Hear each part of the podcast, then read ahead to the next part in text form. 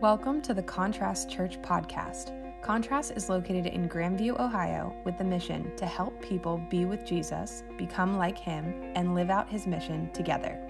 For more information on attending our meetings, our missional communities, or giving, visit contrast.church.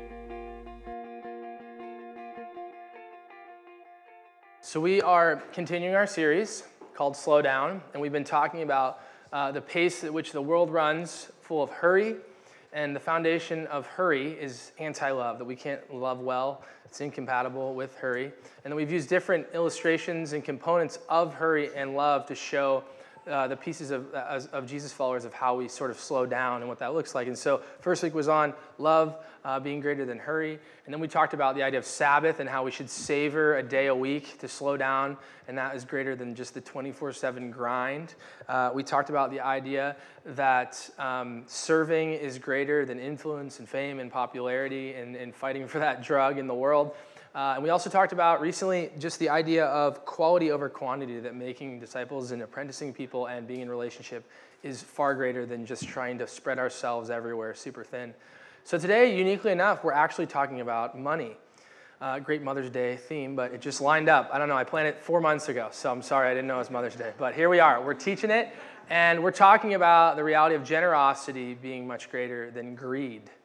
Greed is probably the most subtle, insidious sin that our culture deals with.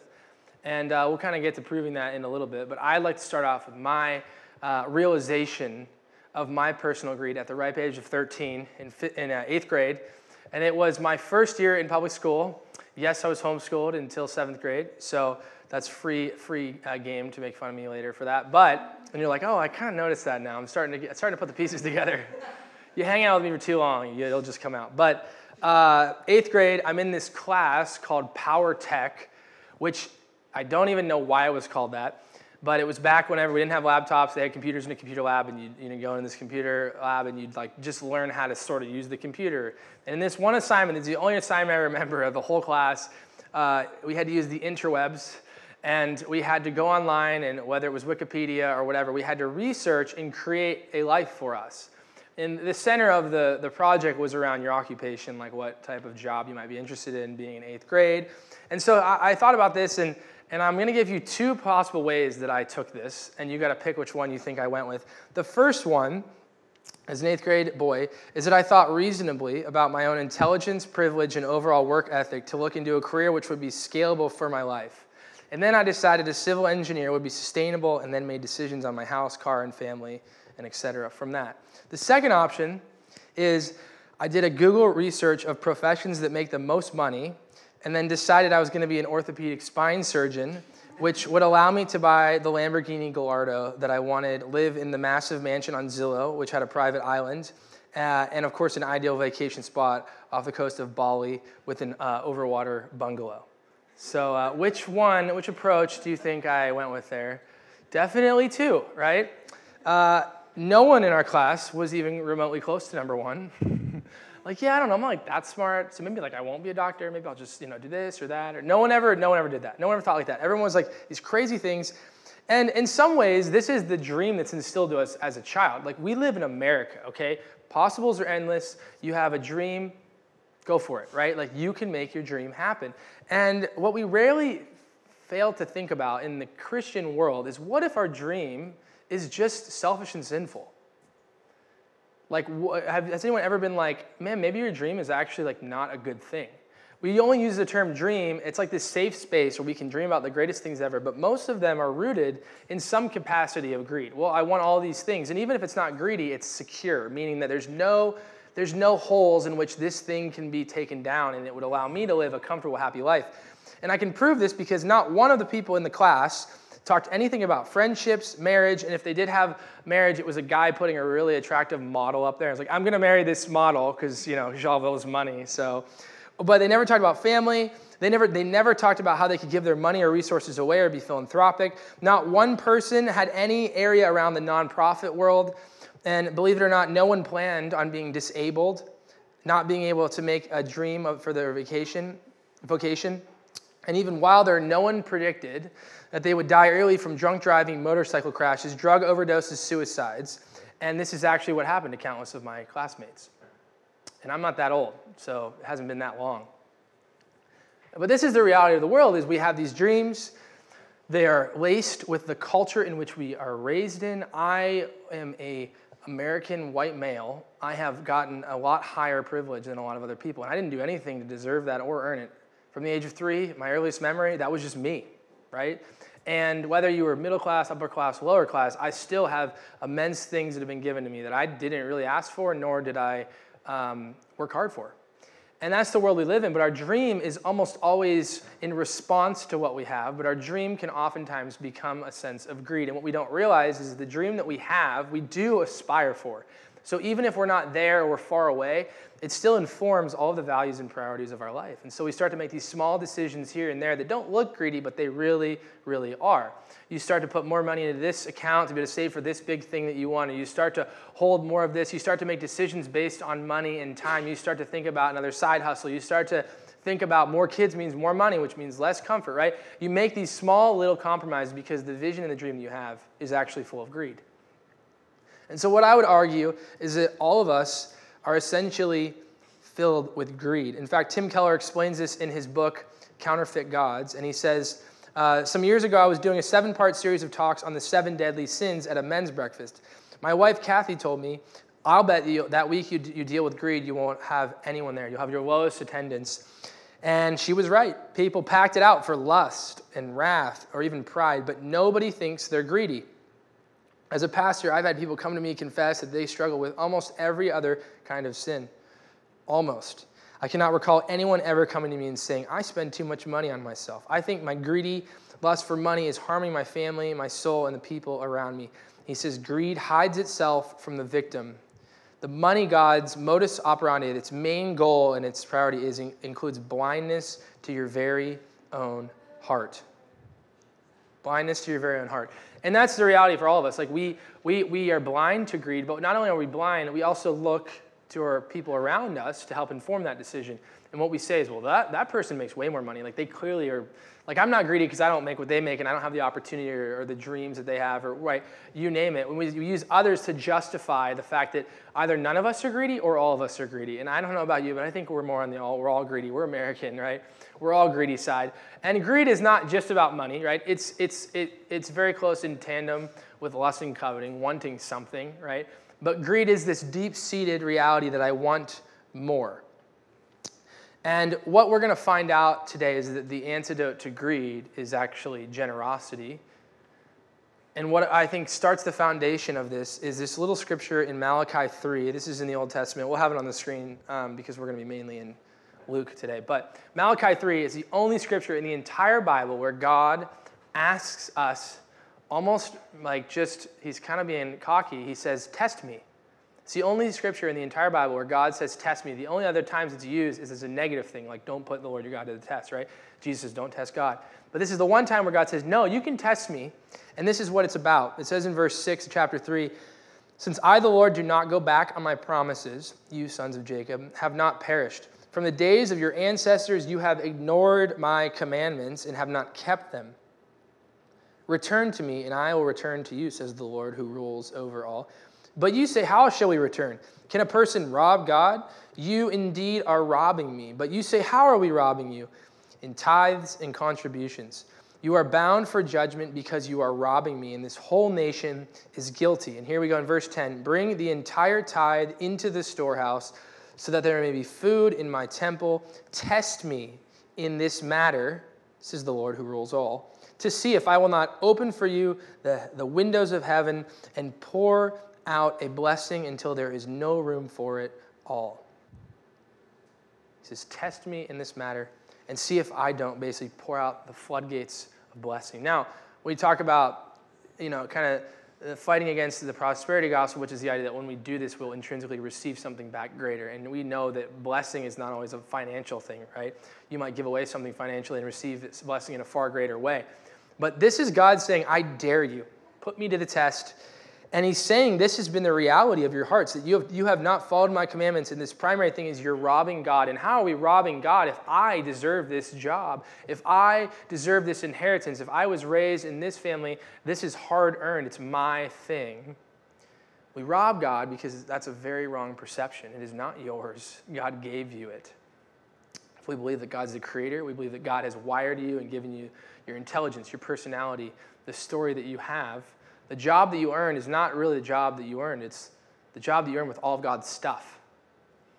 And He is the owner and you are the steward. So we're robbing God because we are not, we are not stewarding what He has given us as the original owner in the way that He wants us to. Now, this is kind of the root of greed. I'm not to, this is an Old Testament passage. There's a lot of different kind of um, ways we go about giving and tithes and contributions and all that. And we talked a lot about that in our Sex and Money retreat in January. So I don't want to get into all that. But this is the only part in the Bible where God tells us to test Him. So let's kind of play that out a little bit in what Jesus is saying in the New Testament, because Jesus calls us to something much greater as well. Now, I love what uh, N.T. Wright says about new Christians. Like uh, in the book of Acts, they, Jesus ascends into heaven, they have the Holy Spirit, and they just start trying to live like Jesus people. And one of the most profound ways they live is in their generosity. N.T. Wright says the Christian faith spread in the early centuries, despite the Romans trying to stamp it out because they uh, like were subjugating everyone. He says, because of ordinary people, I like to say middle class people, living in an extraordinary way. They cared for people, especially the poor, even when they were not related to them. They gave people medical treatment, education, and so on. And these things had only ever been reserved for the rich or the elite. People were astonished. And here's what he says they didn't know it was possible to live like that. They didn't know it was possible to live like that. Has anyone ever said that to you? I just, I don't know how you do it, Trey. Like, I just didn't know it was possible to be this happy, this joyful, um, even, even in the chaos, right? We talked about, like, even in the world that we live in, even in like you're just willing to give stuff away, you're willing to be generous with your time, your money, like all this stuff, you just you're willing to give it all away. I didn't know that you could live like this and be happy. Has anyone ever said that to you? I think that's a really good barometer of how we're doing. If people are like, you're kind of crazy, like you're like a little overly generous, it's stressing me out. But then I see your like just the contentment you have, you're not anxious, the joy that you have, you're just so light and free and hopeful. Like I want that. What do I need to do? Right? That's that's what the early Christians were doing. They were sharing everything. And the, the first century historians that were writing about this, even um, uh, the, the Pliny the Younger is writing, these Roman emperors are writing, they just don't understand the Christians. They're like, they do these weird dinners with like blood and, you know, they're talking about the bread and cup. And then they just like share everything and they're just helping everyone. If someone has a need, they all just put down money, but they're not that rich and I don't know how they're doing it. They couldn't figure it out. It blew their minds. Imagine Rome having their mind, minds blown about money right? It blows their mind. And the world today is no different. As an American, one of the greatest apologetics of our, t- of our day today is how we are generous with our money. It blows people's minds, they just don't understand it. And so Christians should be the most generous people. And so I want to turn to a story in Luke 12. This is if you want to turn there, you have your Bibles your phones. Luke 12. We're going to camp out here, and this is a, a, a, just a kind of a, a few stories about Jesus talking about uh, wealth and greed and uh, the realities of that. And we're going to start in verse 13. And uh, this is a really, really powerful passage because lots of people are listening. This isn't like an intimate conversation, there's lots of people, and the disciples are listening. And so someone from the crowd says to him in verse 13, Teacher, tell my brother to divide, divide the inheritance with me. Now, it, it's possible, I don't want to get too far into it, but it's possible that his brother did need to give him a part of his inheritance. You know, typically the firstborn would get the largest chunk and then it would be subsequented like out from there. But regardless, he's like, you know, either my brother's not giving to me or I want it, I deserve it, or whatever. Jesus just blows it off. He says, But Jesus said to him, Man, who made me a judge or arbitrator between you two?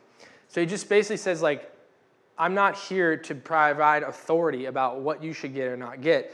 And then it says, the next line, he said to them, he, so he turns, this is, everybody hears it, he turns to everyone and he says, Watch out and guard yourself from all types of greed, because one's life does not consist in the abundance of his possessions.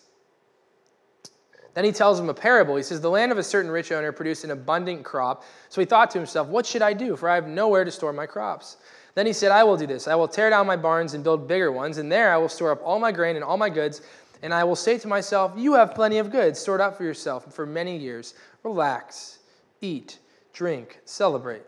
Sounds like retirement, right? But God said to him, You fool, this very night your life will be demanded back from you, but who will get what you have prepared for yourself? so it is with the one who stores up riches for himself, but is not rich towards God. Jesus is getting at two principles here. The first is that there are lots of types of greed. Sometimes we boil greed down to like, I, if I make a lot of money and I don't give a lot of it away, I'm greedy, right? But greed has this deep, like sneaky, insidious roots in our heart because greed is just wanting more. It's the next thing. It's like being on a treadmill trying to chase the carrot, right?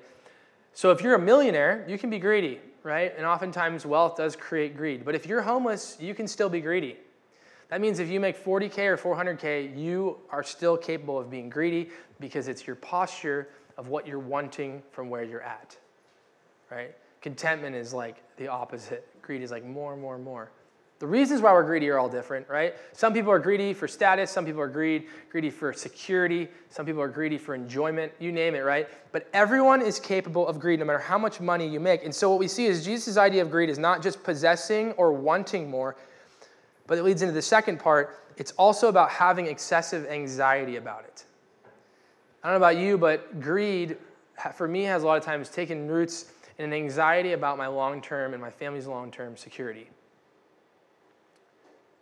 Greed is not just getting something to spend it, it's just getting something that you think will help you control your life. And what, I, what I've noticed is, and I was reading in some commentaries, they were talking about how greed, you can be greedy in saving, even, right? Because you're, what, you're sa- what you're putting in your savings, you're spending towards your future security. So even, you know, sometimes like we're like, yeah, save 95% of your, like that's amazing. You'll have so much money when you're old. It's so great. Actually, what if saving is actually greedy? Right? For some of us. Now, I'm not saying like the principle of saving, don't save, but are we really thinking through the ways in which greed can sneak into these little areas? Because if our definition is very small, we're justifying a lot of patterns of sin in our lives. And greed for Jesus says there's all types of greed. And then he says it's going to lead to this sense of, of anxiety. Now, I don't know about you, but a lot of anxiety for a lot of people I talk to is about money in marriage, eh, money is one of the hottest topics, right? It affects marriages the most. And even when you're getting divorced, if you're, it's just this, that's like the, the, the argument, right? Is who's getting this, who's getting that. I mean, greed is just filling in everywhere it goes. And so Jesus in Luke 12 later says this line. He says, For where your treasure is, there your heart will be also. I think the modern version is, For where your money and your checking account goes, there your heart will be also, right? If we just had the opportunity regardless of like how illegal this is, but take one of your bank statements and put it up here, right, on the TV, and everybody was looking at it. We could tell what you care about by where your money goes. Now, some of us don't have the choice, right? Oh, I'm in debt whatever, but that was a decision you made, right? And whether it was good or bad, investment or not, you made that decision.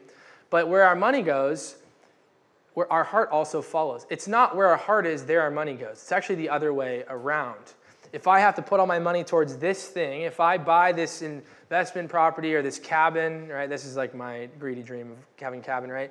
Like I'm, I'm setting myself up for a monthly payment. I ha- it's there. I have to deal with it. And now my heart has to be there. My thoughts have to be there. My ways at which I can afford to live the rest of my life are now affected by this thing that I've done. Our checking accounts are very much showing where our heart is.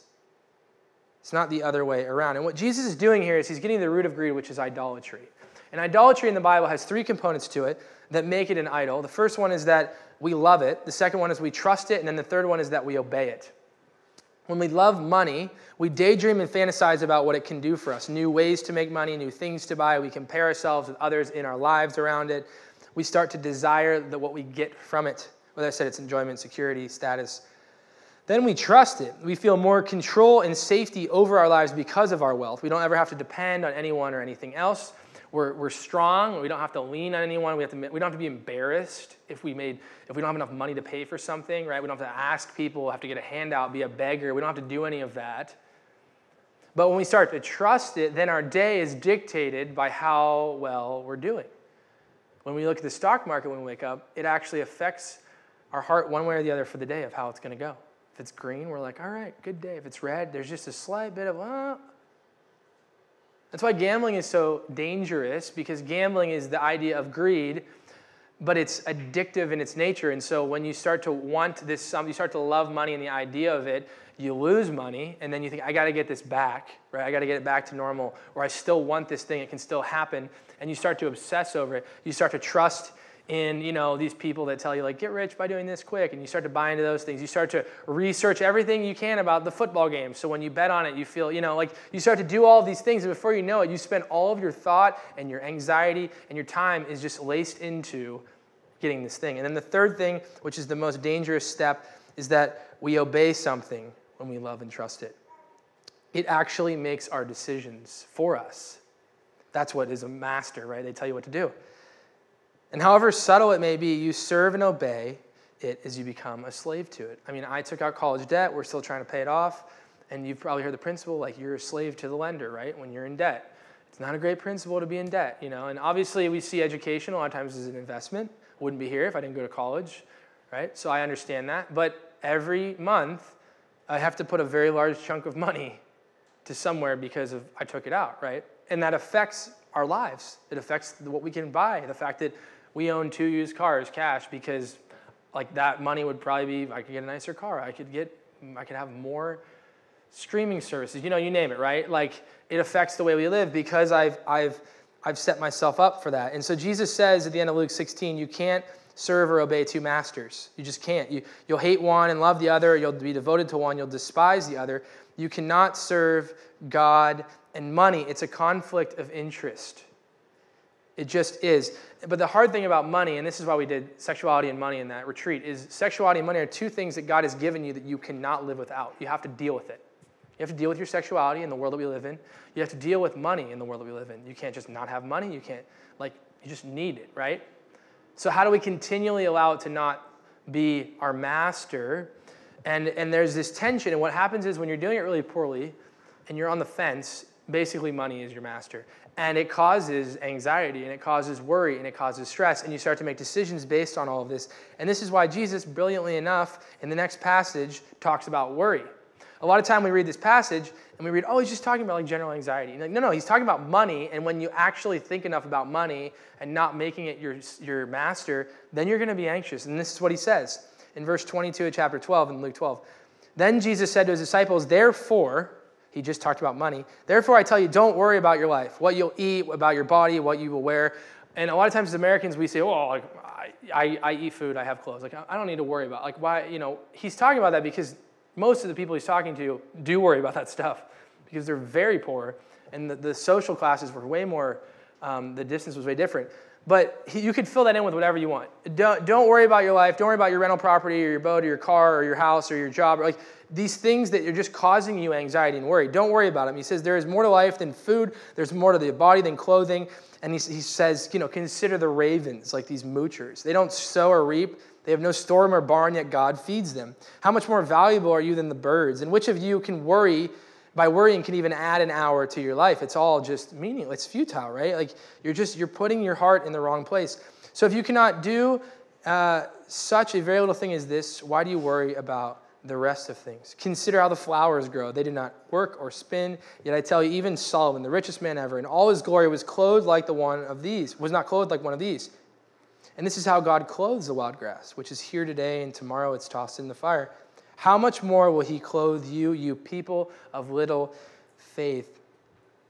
So then he says, Do not be overly concerned about what you'll eat, what you'll drink, and do not worry about such things? Do we worry about these things in our lives which have become our idols? Do we love them? Do we trust them? Do we obey them? What are they and why are they there? He says, The nations of all the world pursues these things, and your Father knows that you need them. The nation pursues enjoyment, they pursue security, right? Like we pursue all of those things. God knows it. He's not dumb, right? And he says, this is, this is the reality of if you keep running after this, it's anxiety, it's worry, it's stress. And so this gets to probably the biggest like point in this whole teaching is what do we do about it? Because Jesus tells us two things: watch out for greed and guard yourself. And we talked about how greed is insidious. You typically aren't aware that you're greedy, right? You need like other people in your life, but if everyone else around you is greedy, it's also very hard. So what do we do about it? It's not just as simple as removing it. And Jesus gives us a two-part answer here. The next verse he says, "Instead, pursue his kingdom, and these things will be given to you as well." So, part one is just leaving our kingdom for Jesus' kingdom. Our kingdom is making God money. Jesus' kingdom is making him God and using money, using his money to steward it and be generous. And so the second part is that we live it out in generosity. The solution to stinginess and greed is a reorientation to the generosity of Jesus. And this is the generosity we see in the gospel. The good news is that he poured out his wealth for us. 2 Corinthians 8 9 says, like, basically this it says, For you know the grace of our Lord Jesus Christ. You understand the gospel, that though he was rich, Yet for your sake he became poor, so that you by his poverty might become rich. That is the gospel and the good news in one verse. The Lord of the universe came down as a man, a humbled man, born in a cattle trough, right? Like manger, with very humble life, died with absolutely nothing to his name for you. Not just for you, for the person you most hate in the world, too. The most unlovable person, he did that for them. He gave all of his riches away for the sake of our spiritual poverty to become rich. And so he says, pursue my kingdom and, and, and like, like follow me, live my ways. The second piece, though, is very important. He says, do not be afraid, in verse 32, little flock, for your father is well pleased to give you the kingdom. I mean, he's, he's, he's excited and he's going to help you. But then he says this verse Sell then your possessions and give to the poor. Provide for yourself purses that do not wear out, a treasure in heaven that never decreases where no thief approaches, no moth destroys. And then he says, For where your treasure is, there your heart will be also. There's two components that Jesus is doing in this solution. One is removal. One is like, where is the greed in my heart? Asking these type of questions, having good people around you to help you understand that, the conviction of the Spirit. You start to see, oh man, I am like greedy in these areas, right? And then you start to realize, okay, that's not good. I remove that. But like any bad habit, you know, you have to replace it with something good. You can't just remove it, it will come right back. If your pathway is that, if you if you just don't walk down it, it's far easier to walk down it than to walk somewhere else. So what is the replacement? And the replacement is literally provide yourself a purse that does not wear out. So the removal aspect is hard because he says, sell your possessions, give to the poor. And we're like, that's dramatic. He doesn't really mean that. Like, I gotta live, I have a mortgage, you know? Like, he doesn't mean give all my money away. But what he's saying is, here's your idol, get rid of it. If your house is your idol, I don't know. If your house is your sports car, if your house is your Xbox, if your house is your, you know, your makeup, if your house is your like tennis racket, if your house is your backyard, right? Like it's like what is what is the idol in your heart? If your house is your massive 401k or your massive retirement or if you're like, what are the what is the thing your heart is most desiring, and excited about? Get rid of it and then replace it with what he calls basically an eternal purse, or if you're a man, eternal murse. Okay, replace it because those things have eternal kingdom impact and they don't wear out. So you start to allocate generosity and stewarding into something that actually matters. When you face the Lord I don't think he's going to ask you what's the net worth of you. I don't think he's going to ask how much your house is worth or who you're passing it on to. He's going to ask you, did you use the resources I gave you to make kingdom impact? And you'll have a long time in heaven for eternity to be able to be, the, the, the, wall, the purse doesn't wear out, right? Everything else here wears out. Even if you have a great house, you're still dealing with the fact that this will, actually, my house is 70 years old. So like, eh, I don't know, might make 100, but it's starting to get cracks, you know, like it's not going to be forever but eternity is forever. And we start to get anxiety about, you know, what do we do and how do we leave people well? And we got to pay for my kids' college or my grandkids' college or where we start to feel all these burdens and we, we dictate all of our lives based on that, but we have no purse of eternal impact. So, I mean, I'll ask you, I think this is a good question to reflect on. Do I have an eternal purse? Do, do I have money that I think about, I pray about, that God has given me to steward and to be generous with others? Do I have an eternal purse that I'm actually putting deposits in? And this is a really important thought. A lot of times people say, well, Trey, I'm, I'm withholding deposits in my eternal purse because I'm putting it in this right now, and it will be far greater when I'm older, and then my eternal purse will be massive, and I can give far more. And I'm like, that's great thinking, but just like that man, tomorrow is not given. A lot of times we think about when I die, which is when I'm 85 and a half, right? And I die in my sleep very peacefully and no problems. Then God will give me my evaluation, right? But what if, what if living now is more like your job where you get quarterly evaluations, you get yearly evaluations? If the next 70 quarters of your life, every time you sit down with God, your boss, and he says, Hey, how are you stewarding? How are you being generous? Well, I'm not. I'm waiting. I'm waiting. I'm waiting. I'm waiting. It'll be awesome. Just trust me. It'll be awesome. I'll have all this money. And it'll be great, right? And then in the meantime, though, God's like, All right, well, like, no eternal purse, no, like, what? We don't get to pick that. A lot of us don't make it that far. People in my classroom are not here today because of a lot of choices and bad decisions that they never wrote down on their PowerPoint. And so even if I have three months left to live or one year, I want to be able to go to God and be like, here's, here's my eternal purse. It's not massive, but I did what I could. Thank you for letting me steward this. And this is why in Luke 16, Jesus says, The one who is faithful in a very little is also faithful in much. The one who is dishonest in very little is also dishonest in much. If then you haven't been trustworthy in handling worldly wealth, who will entrust you with true riches? That one stings. I don't know about you, because it seems like it's, it's provocatively saying, like, maybe you're not seeing eternal impact because you are, like, just selfish and, and, and stingy. Maybe our, there is truth that our heart is where our treasure is, and then if our treasure is all about ourselves, we won't see eternal impact. Maybe that does kind of make sense. Also hurts, right? But the cool thing about this verse is he's not only calling us out, but he's saying, look, even if you have very little, you're faithful in very much. Even if you don't make, even if you're a teacher your whole life and you don't make gazillion dollars, like you still have the opportunity to be faithful. When, when Jesus gave one man one talent, one man five, and one man ten, the one with one, all he had to do was still use what he had, and he didn't. He was lazy and he was apathetic and he, he was worried and he was fearful. The other two doubled it, and, and God's like, here you go, here's even more of the kingdom right? Like you've been a good steward with what I've given you. Here's more. And so, even if we don't have a lot, what we have, even the little of it, is still massively important to God. God doesn't sit you down in your quarterly eval and say, Well, so and so gave this amount. So, you're going to do that? No, He looks you in the eye and He says, Do you have an eternal purse? Do you care?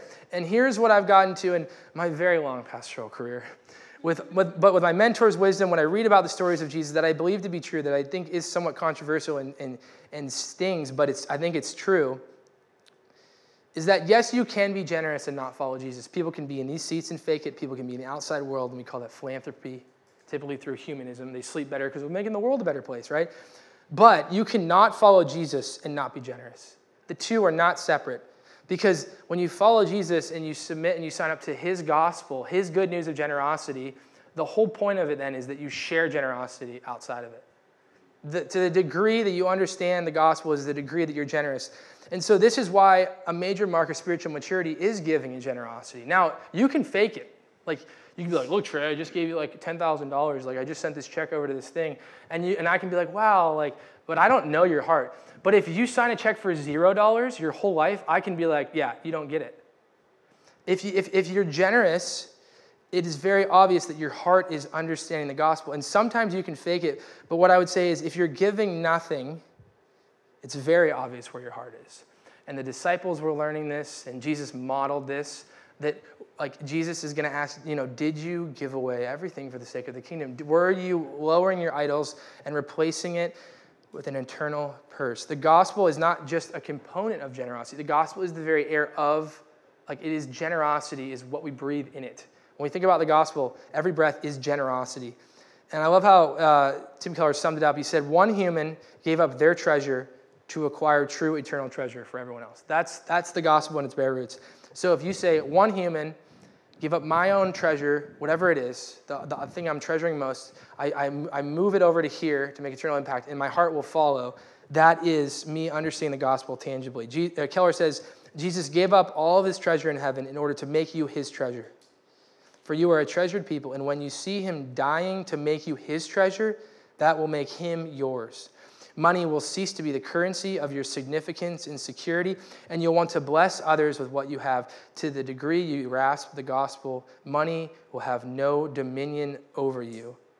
Think on his costly grace until it changes you into a generous people. those of us who have the hardest time with this are having the hardest time really believing the gospel is rooted in generosity. Whether we don't believe it, it's too, it's too good to be true, there's no way God really loves me. There's no way I still need to earn my, I still need to, I still need to like work my way up. Or we are just so apathetic and just almost blind to how the gospel has affected us. We almost need like a spiritual awakening. Like, oh, I grew up in the church, I'm fine, I'm saved, I know things. But we're not waking up daily saying, man, I am in debt, I can't pay it. Praise God, the blood of Jesus does. And you live out of that. And I think when we, when we really think about like testing God, right? Test me, right? Test me in this. I don't even think when we test him in this that we get back what we think we'll get back. Meaning, like, I give this away and it makes this massive impact. What it's probably really doing is it's changing my heart. It's allowing me to realize I'm actually not in control. And maybe I actually am less anxious because I'm starting to live the way Jesus calls me to. But maybe more so, I'm just being faithful to what God is calling his people. Like I said, money and being generous is one of the greatest apologetics. People didn't understand it in Rome, people don't understand it today. And that's why generosity in my Sarah and I's heart like has ruined us. I say ruined and like it's a negative word, but it has ruined us. Once someone is incredibly generous to you, it ruins you. You don't forget about it. And you're like, gosh, I got to go do this. You know, I, this is the way I want to live. We've had several times where we've given money away and like we're like, ah, I don't know, you know, we've kind of blown some of our savings or whatever, and, and whatever we do it.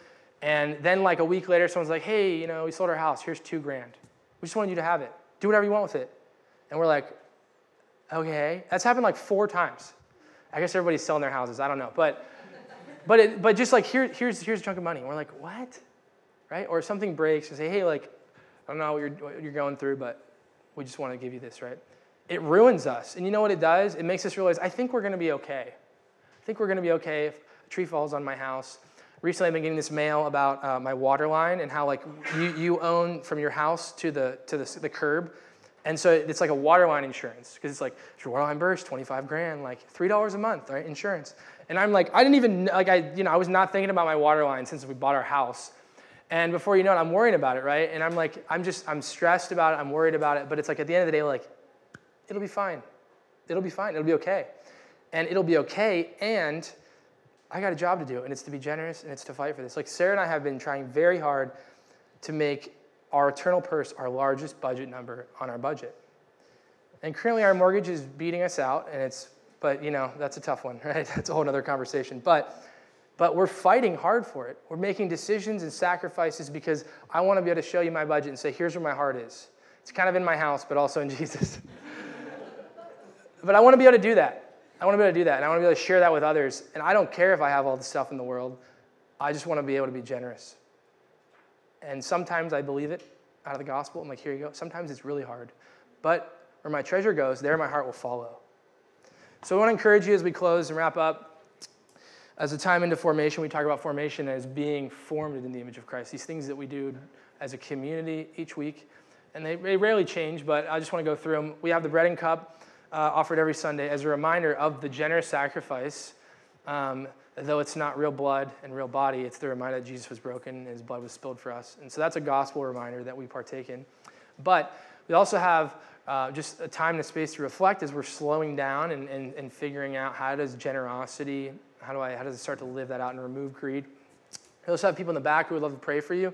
If there's one area that, that has strongholds on us, it is greed. And a lot of us, like I said, maybe you're starting to feel it. You're like, oh, uh, last service, someone was like, I was thinking of something and then you said it and now I feel very called out. And I was like, I don't know what to tell you. I didn't have it on the notes, but maybe you're just like, I, I feel it. You feel this weight now. And you're starting to feel anxious. And Jesus says, don't be afraid, right?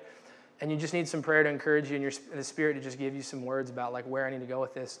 Um, we'd love to do that with the prayer team. And then the last thing, uh, we, we call it giving, but it, I like to call it bringing uh, because it's God's. You're not giving to Him, it's already His. You know, if I let you borrow my truck to go get some mulch, and the next day you're like, hey, I got something for you, you're gonna love it. You're gonna be so pumped. It's crazy. And then I'm like, all right. He's like, I'll, I'll be over in a little bit. He comes, comes over and he's like, it's your truck. I'm gonna be like, thanks, dude. I let you borrow this. Like, you're welcome. No, no, no, no. I gave you back. Isn't this crazy? This gift I gave you? I'm like, no, it's mine. That's that's like it's God's. So we call it bringing because it's we're bringing back what is God's. But the last challenge we want to give you, and this is this is what I care more, most about, is Part of the job as a pastoring is pastoring in all areas of your life. If you don't have an eternal purse, that is a deep like burden and conviction in my heart. I want you to have an eternal purse. And I don't like I'm not saying like contrast church, right? I'm just saying have an eternal purse. And so what we're doing as a church is we're putting our money where our mouth is. And we we have $2,000 in envelopes And we want you to leave and take one, anywhere from 20 to $100. They're just randomly in there. And go start an eternal purse if you don't have one, or add it to your current eternal purse. Go do something with it that has kingdom impact. And it doesn't need to be like plotting for months and trying to make this $100 go the farthest it can. It could even just be tipping someone $20 at your brunch today, you know, and then they're like, cool, thanks. And like, it doesn't matter the outcome. I don't need, if you want to give me the story, I'd love to hear it. But it, it could just be, oh, I gave it away. And the person was like, cool. And then it was, that was it. Because like I said, it's not about what we get from it, it's what we give, right? But we're going to do that. So if you want to, if you want to sign up for it, you're like, let's do it. Let's do it. I want to build my eternal purse. Take the money. We're not going to ask any questions. It's in an envelope. It's cash. Do whatever you want with it. And I, I promise you that as your treasure goes out, your heart will follow.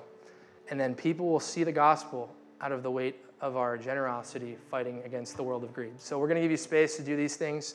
And then when you leave, them, just make sure you grab an envelope from Lucas in the back. Thank you for listening to the Contrast Church podcast. To learn more about us and how you can be a part of it, visit contrast.church.